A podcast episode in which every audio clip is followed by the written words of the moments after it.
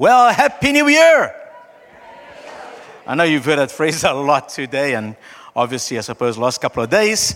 But from me to you, a very, very blessed 2020. Amen.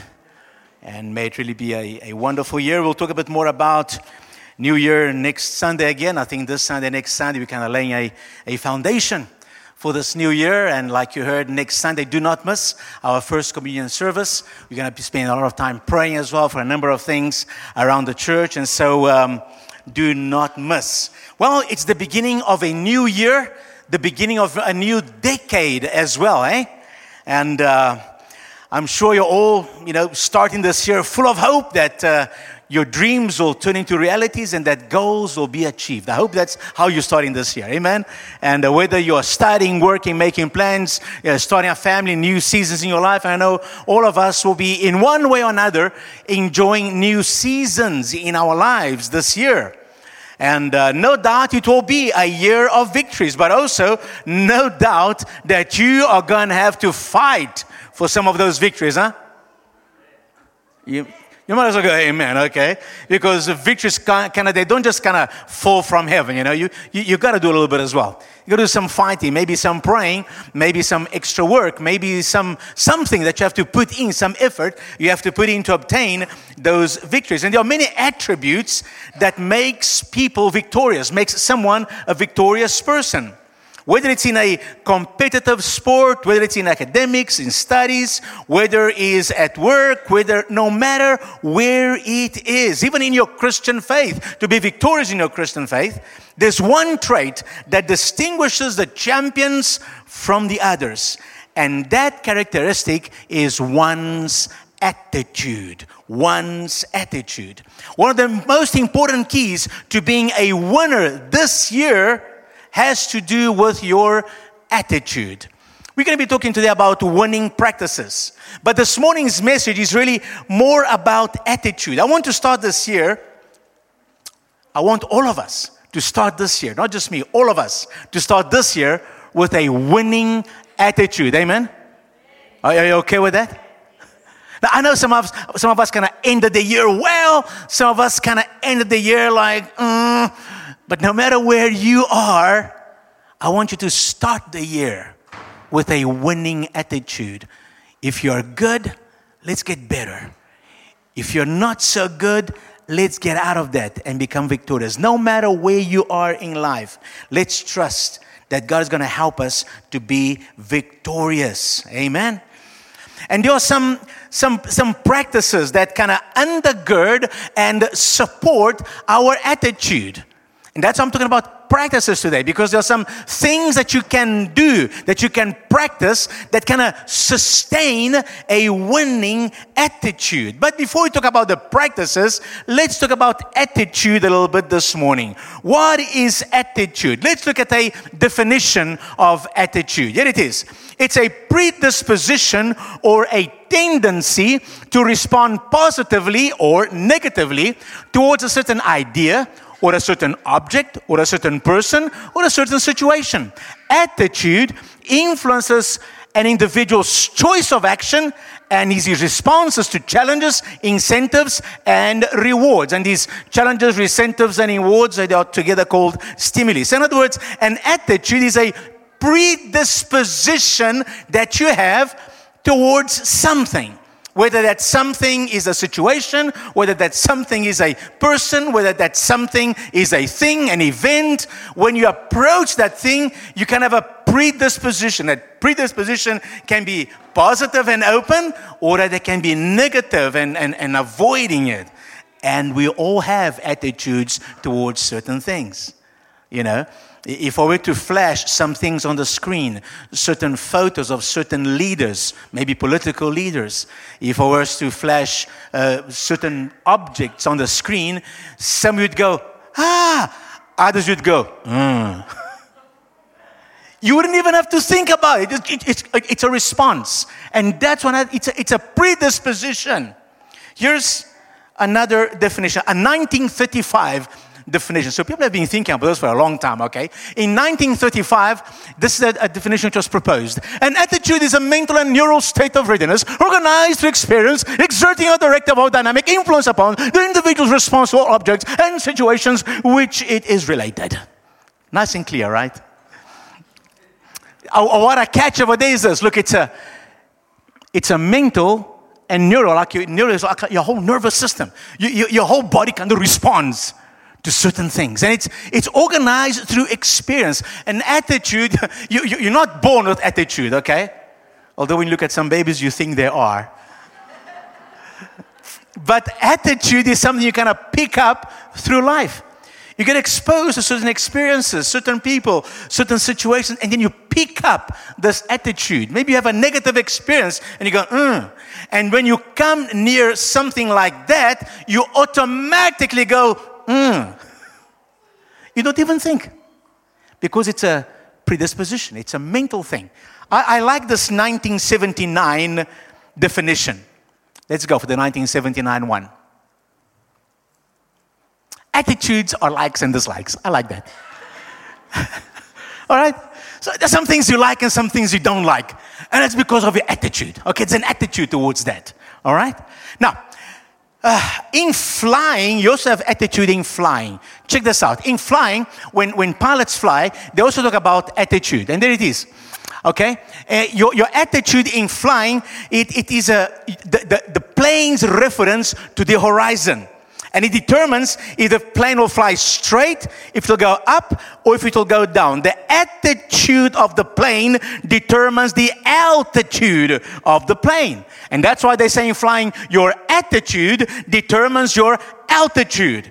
All right, you can either go straight or you go down, you lose your altitude, or you can go up and gain altitude. And strange enough, your attitude determines your altitude kind of is a parallel to our personal attitudes, and they can determine our altitude in life as well. Whether we are winning or losing, whether we are on top or at the bottom, whether situations crush us or become stepping stones for us to go up. Attitude makes all the difference. And so we need to be aware of our own attitudes. So, your attitude is your predetermined mental, emotional response to circumstances, events, and people. Now, check this out. There are three components to attitudes. And here they are. There are three components, and it's the way you feel about something, the way you behave towards something, and the way you think about something. So, an attitude is a combination of those three. It's how you feel about something, how you think about something, and ultimately how you behave towards that something. Now, here's the interesting thing researchers have found out, as they've studied this whole situation, they found out that people are not always consistent. Sometimes they can have an attitude towards something in their thinking and their feeling, but their behavior is not consistent with their attitude. That's very strange. Let me give you an example, or two examples actually. For example, many people, and I hope all of you fall in this category, many people have a positive attitude towards reading the Bible. Amen? How many of you think it is good to read the Bible? Amen? All right, okay, now from now on, don't lift your hands, just think in your head, okay? You think it is good to read the Bible. And, and, many people as well have a good feeling. They feel it is great to read the Bible. They feel and they think it is a good thing to read the Bible, right? And yet, many of them do not read the Bible every day or regularly or consistently. Hello? So they, they believe, and I, and I mean, I, I, I find this all the time. Pastor, this year, I'm really going to read my Bible. Huh? You, you heard about the pastor that went to visit a home. And the, the, the lady, she put out her best. She had some, some golden spoons, teaspoons, that she had received in her uh, wedding, you know, and so she put these things out, and, and the pastor enjoyed his tea, and they all had a lovely meal, and they chatted, and then the pastor went home. And um, When the wife was packing things away, she realized one golden teaspoon is missing. Oh, naughty pastor. And she couldn't find, she, looked, she couldn't find the teaspoon. And so they stayed behind her. She didn't want to approach the pastor now, you know, and but she, also didn't want to. And so she kept the thing. She discussed I'm sure our pastor stole our golden teaspoon. How could he? A man of God, a man of the cloth. Anyway, a, a year went by, and the pastor came to visit him again. And he said, My sister, before I go today, I want to read a portion of scripture. Can you bring me your Bible, please? And so she brought him his Bible. And as he opened her Bible, her golden spoon fell off the Bible. And the pastor said, My dear sister, last time I was here, I slipped your teaspoon in your Bible.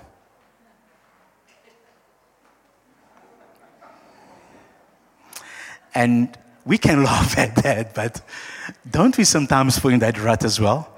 We believe we should read the Bible. We feel we should read the Bible. But then life happens, doesn't it? And this happens and that happens, and it seems everything is more important than putting everything down and spending five minutes reading the book. Now, hopefully, you don't go as long as the lady a whole year without reading it. But I think all of us can agree we could be reading more. And so it's interesting where, you know, we, have got an, a certain attitude and we think and we feel, but sometimes our behavior doesn't. Here's another example. Here's an example. Many people know that smoking is bad and they even feel negative about smoking, but guess what? They smoke. How's that? You see, so your attitude is a very strange thing. An attitude should be something which is consistent thinking, feeling, behaving. And that is why I'm talking to you about this today. Because some Christians have a wonderful thinking attitude towards certain stuff or even a, a feeling attitude. They want to be winners. They think it'll be great to be winners, but their behavior is not consistent with their thinking and their feeling. And so, if we want to be winners this year, we better line up our thinking, our feeling, and our behaving. And since very often our feeling follows our behavior, let's focus on behavior because attitudes can be changed. We should have positive attitudes towards the things which please God, the things that lift up our lives, the things that help us to succeed in life, the things that help us to help others. And we should have a negative attitude towards things which are against God's will, that destroy our lives and hinders us from having success in life and helping others. Amen? You actually have control over what you think and what you do. Your feelings are generally a result of your actions. So today I want to talk about four practices, four things you can do this year which will promote a winning attitude in your life. Our text this morning comes from a letter written by the Apostle Paul. The Apostle Paul was undoubtedly a man with a winning attitude. As you read about his life and then you read his letters, you realize that no matter the obstacle or the opposition, this guy just kept pressing on with his life's mission and he ended well. He said, I have fought the good fight, he said towards the end of his life. Like Paul, you and I, we can also press on with our God given life mission. Live lives that make a difference and finish well. As a follower of Christ, you sit here this morning, excuse me, you sit here this morning having been miraculously saved. Come on, your salvation was a miracle. Amen. It was a work of God. Amen. You can do that. You can praise God for that. It was a work of God, not of man. And we celebrated that over the Christmas season. Remember? We spoke about the supernatural that took place around Christmas. Now, because you have been saved, you have also been empowered by the Holy Spirit. You have been transformed from a nobody to a somebody. Yes, because Jesus said it doesn't matter if a man wins the whole world and loses his soul. But in Christ, you have become somebody. You've become a child of God. You've been bought with a price, with the precious blood of Jesus.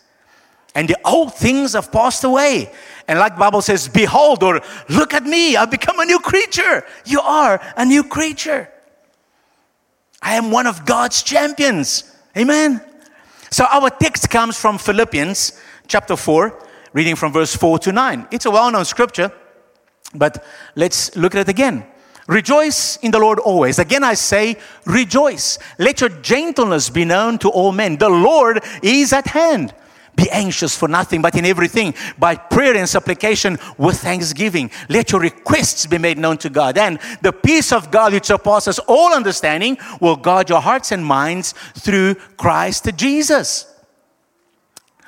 Finally, brethren, whatever things are true, Whatever things are noble, whatever things are just, whatever things are pure, whatever things are lovely, whatever things are of good report, if there is any virtue and if there is anything praiseworthy, meditate on these things, think on these things. The things which you learned and received and heard and saw in me, these do, and the God of peace will be with you. Amen. Listen, this is a powerful passage of scripture.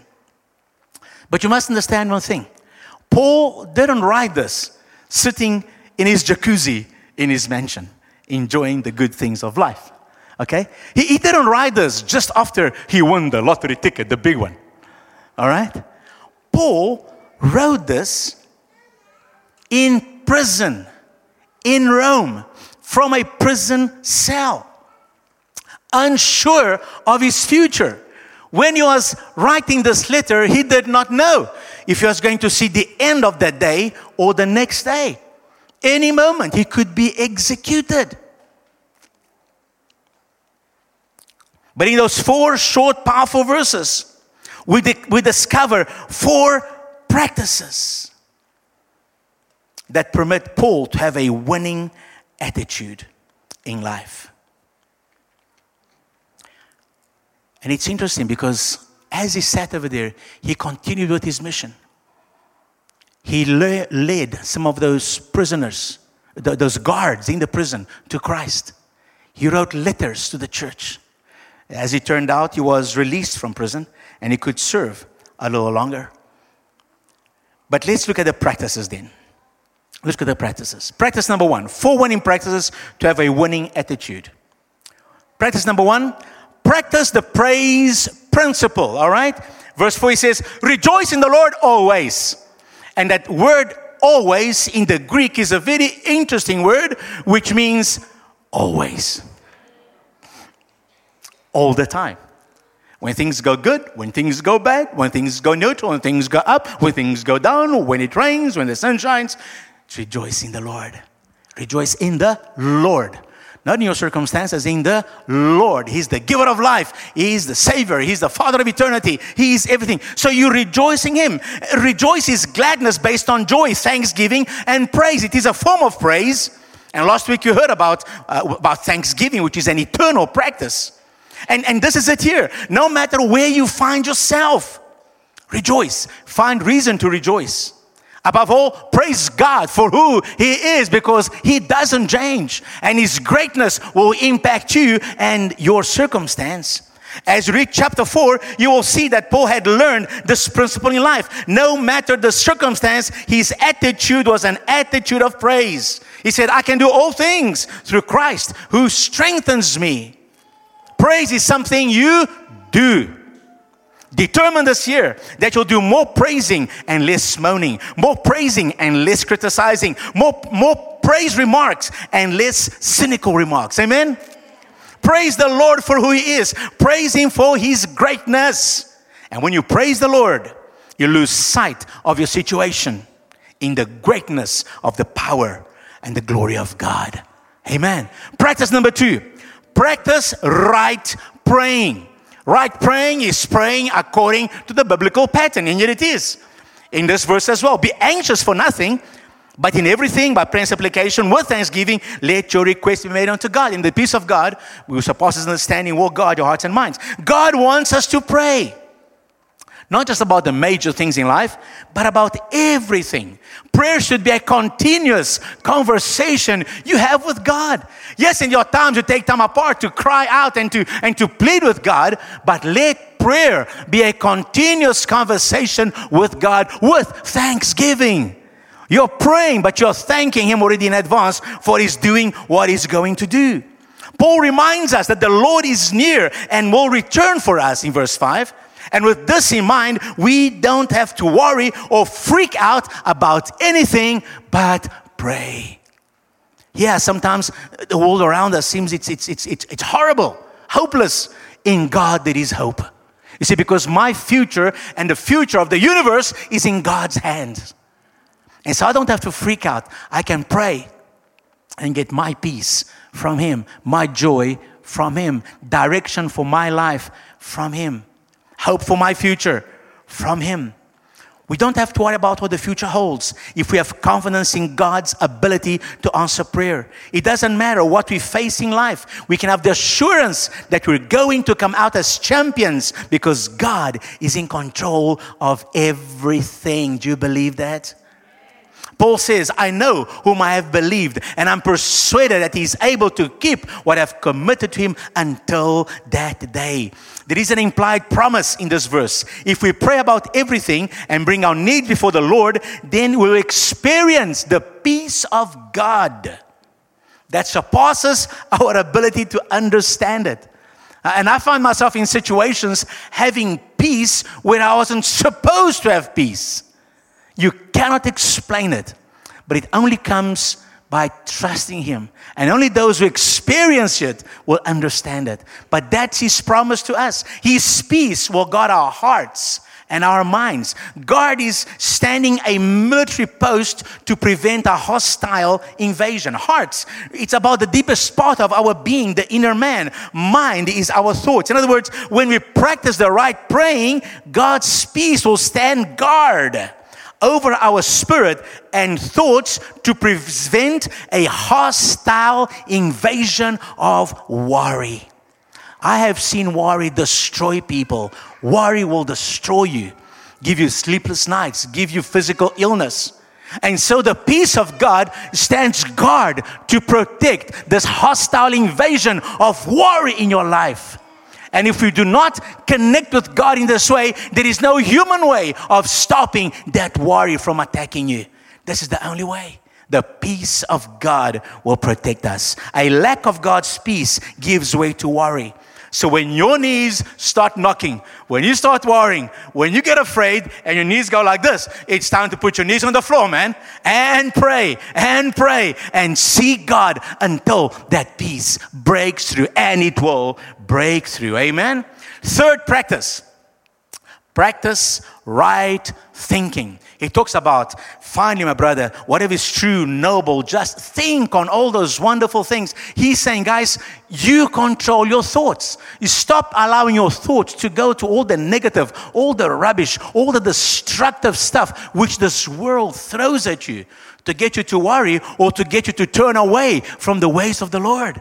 Spend your time with the right thinking, thinking about what is good, what is right. One of the greatest struggles for the believer is to transform their patterns of thought.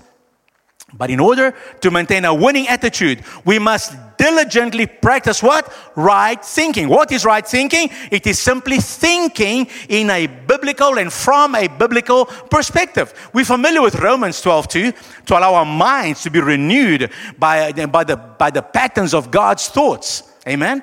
Learn to think from a biblical perspective so you can have a winning attitude. The outcome of your life has largely to do with how you think. As a man thinketh, so is he. So the outcome of your life has a lot to do with how you think, how you process, how you see the world. Let me tell you a story, true story.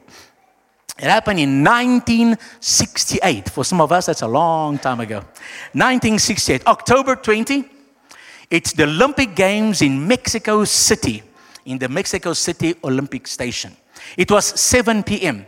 They were beginning to switch off the lights. Only a few thousand people remained in the stadium getting ready to leave. They had come to see the end of the 45 kilometer race, which took place all over Mexico City and ended in the Olympic Stadium. The winner had already arrived about an hour ago, and people just hang around to see the others who came through. And they thought no one else would arrive and they were getting ready to go. And suddenly they heard police sirens and lights at the entrance of the stadium. A lone figure wearing the colors of Tanzania, Africa, yay, entered the stadium. His name was John Stephen Akhwari. He was the last man to finish the marathon. His leg bloodied and bandaged, severely injured in a fall. He was the last man to finish the race. He grimaced with each step, painful. He hobbled around the 400 meter track. You see, when he started the race, at the 19 kilometer mark of the 42 kilometer race, there was a jockeying for position. And, and he was bumped. They bumped him, he fell, badly wounding his knee and dislocating that joint. Plus, his shoulder hit the, the, the ground, the pavement of hard. But he continued running finishing last among the 57 competitors who finished the race. 75 had started, 18 dropped out, but he refused to be a dropout. Uh, I want you to see the video of that last lap and listen to what he's saying in the end. Let's watch this little video clip quickly.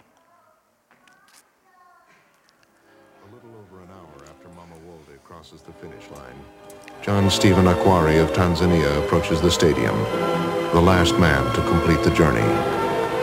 A voice calls from within to go on, and so he goes on.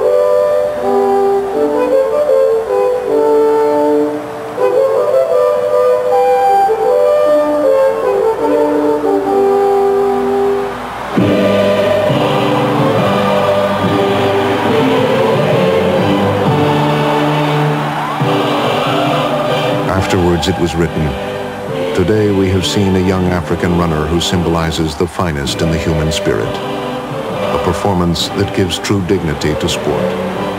A performance that lifts sport out of the category of grown men playing at games. A performance that gives meaning to the word courage. All honor to John Stephen Akhwari of Tanzania. Perhaps the words of John Stephen Akhwari epitomize all that is right in the human spirit. When asked why he did not quit, he said simply, My country did not send me 5,000 miles to start the race. They sent me 5,000 miles to finish the race.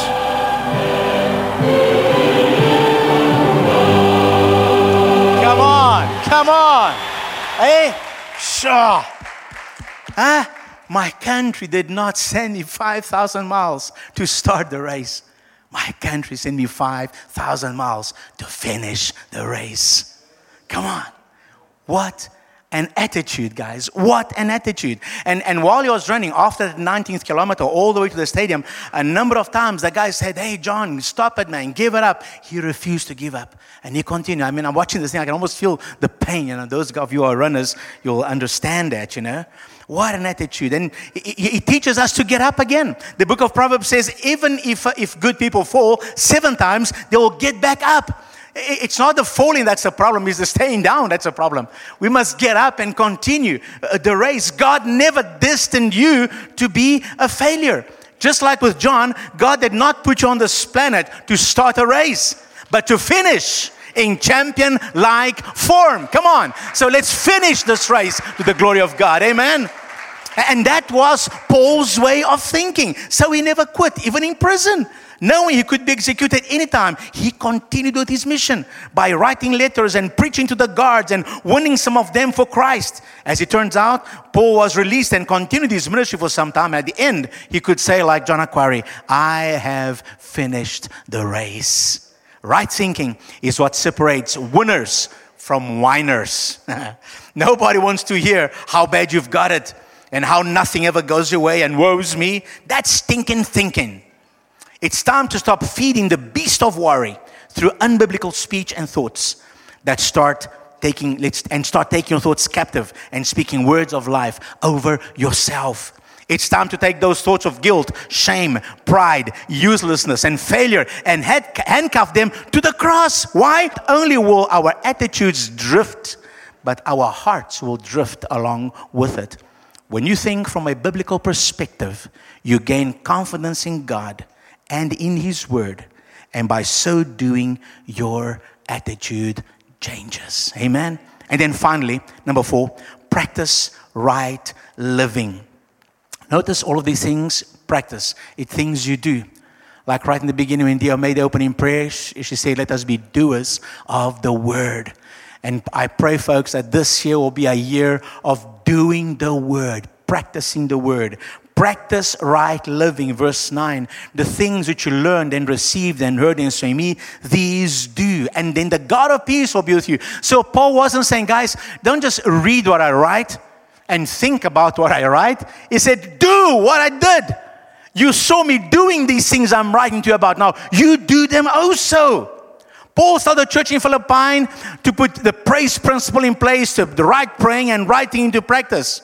And these are behaviors which the Philippians had seen and learned from Paul. But they are to follow him in doing it.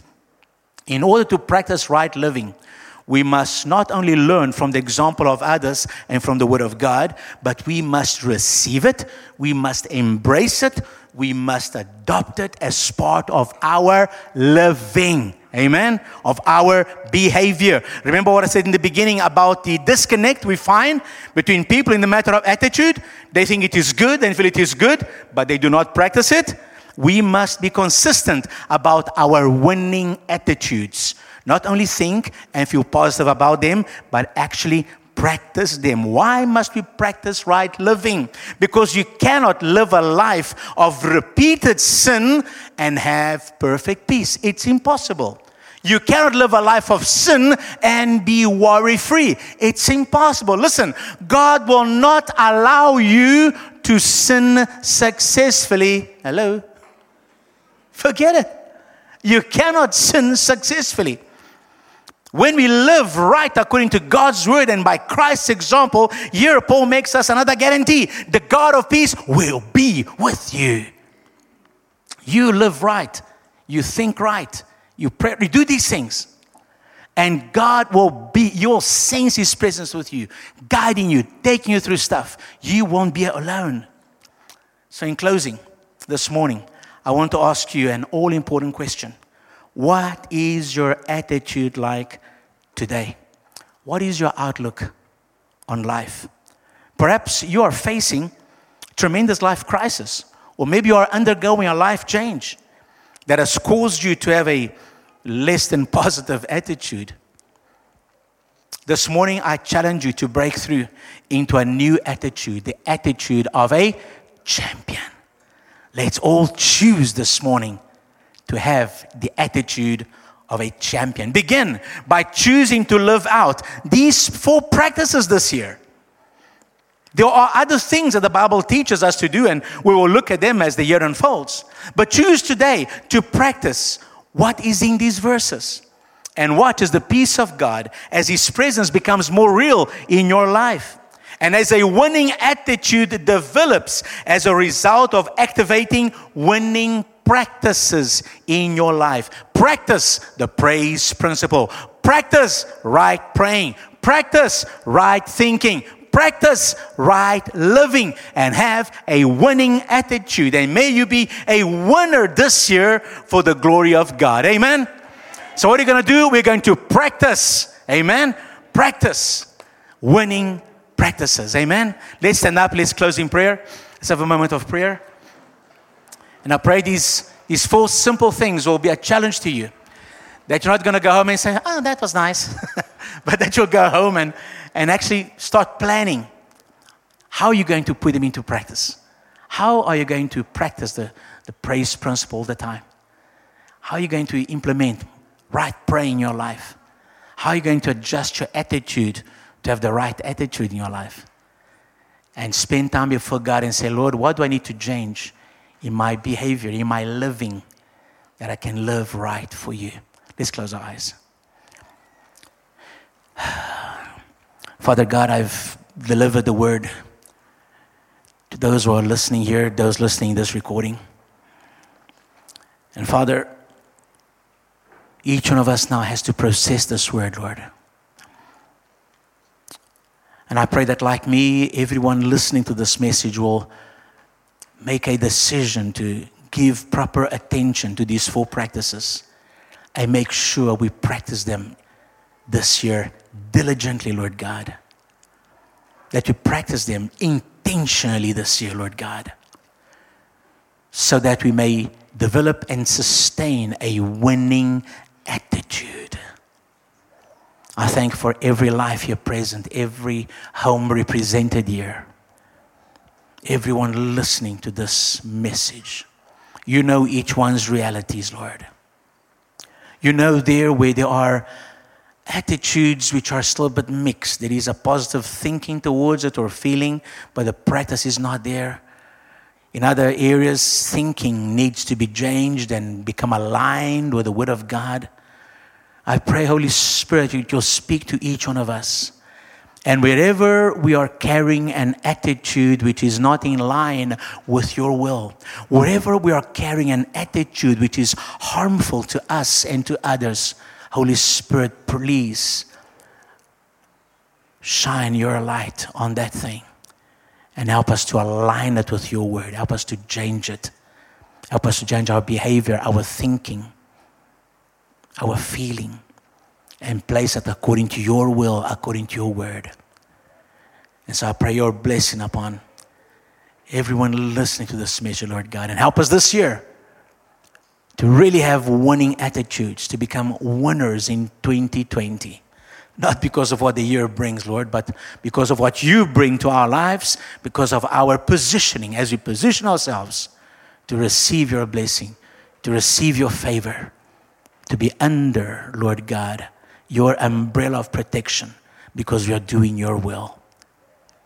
And so I pray now, Father, that the love of God the Father, the grace and the peace of the Lord Jesus Christ, and the fellowship of the Holy Spirit will be upon each one of us, Lord as we seek to implement these practices that will lead us to have winning attitudes, Lord God. And that this year will be a year of winning to your glory. In Jesus' name, amen. Amen. Remember, let's be here next Sunday. Come on, give God the glory. Go ahead. Yeah. And join us next Sunday for our communion service. And you're going to be some praying, some getting together. An important service. See you next Sunday. God bless you.